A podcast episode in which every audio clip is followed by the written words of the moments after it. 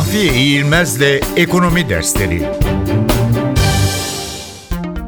Yüksek işsizliğin maliyetleri nelerdir? Yüksek işsizlik pek çok toplumsal maliyeti bünyesinde taşır. Mesela yüksek işsizlik dönemlerinde milli gelir düşer. Çalışan sayısının azalması demek, ücret gelirlerinin düşmesi ve dolayısıyla tüketim talebinin daralması demektir. Talep düştüğünde satılmayan mal daha az üretileceğinden üretimde de azalma olur. Bir dönemde üretim düşerse milli gelir de düşer. Yüksek işsizlik işsizlerden vergi alınamayacağı için vergi gelirlerinin azalması buna karşılık işsizlik sigortası ödemelerinin artması demektir.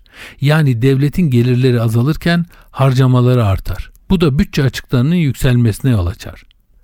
Yüksek işsizlik daha çok çalışan kesimde görüldüğü için alt gelir gruplarına dahil çalışanların gelirlerinin azalması sonucunu getirir ve dolayısıyla gelir dağılımının da bozulmasına yol açar.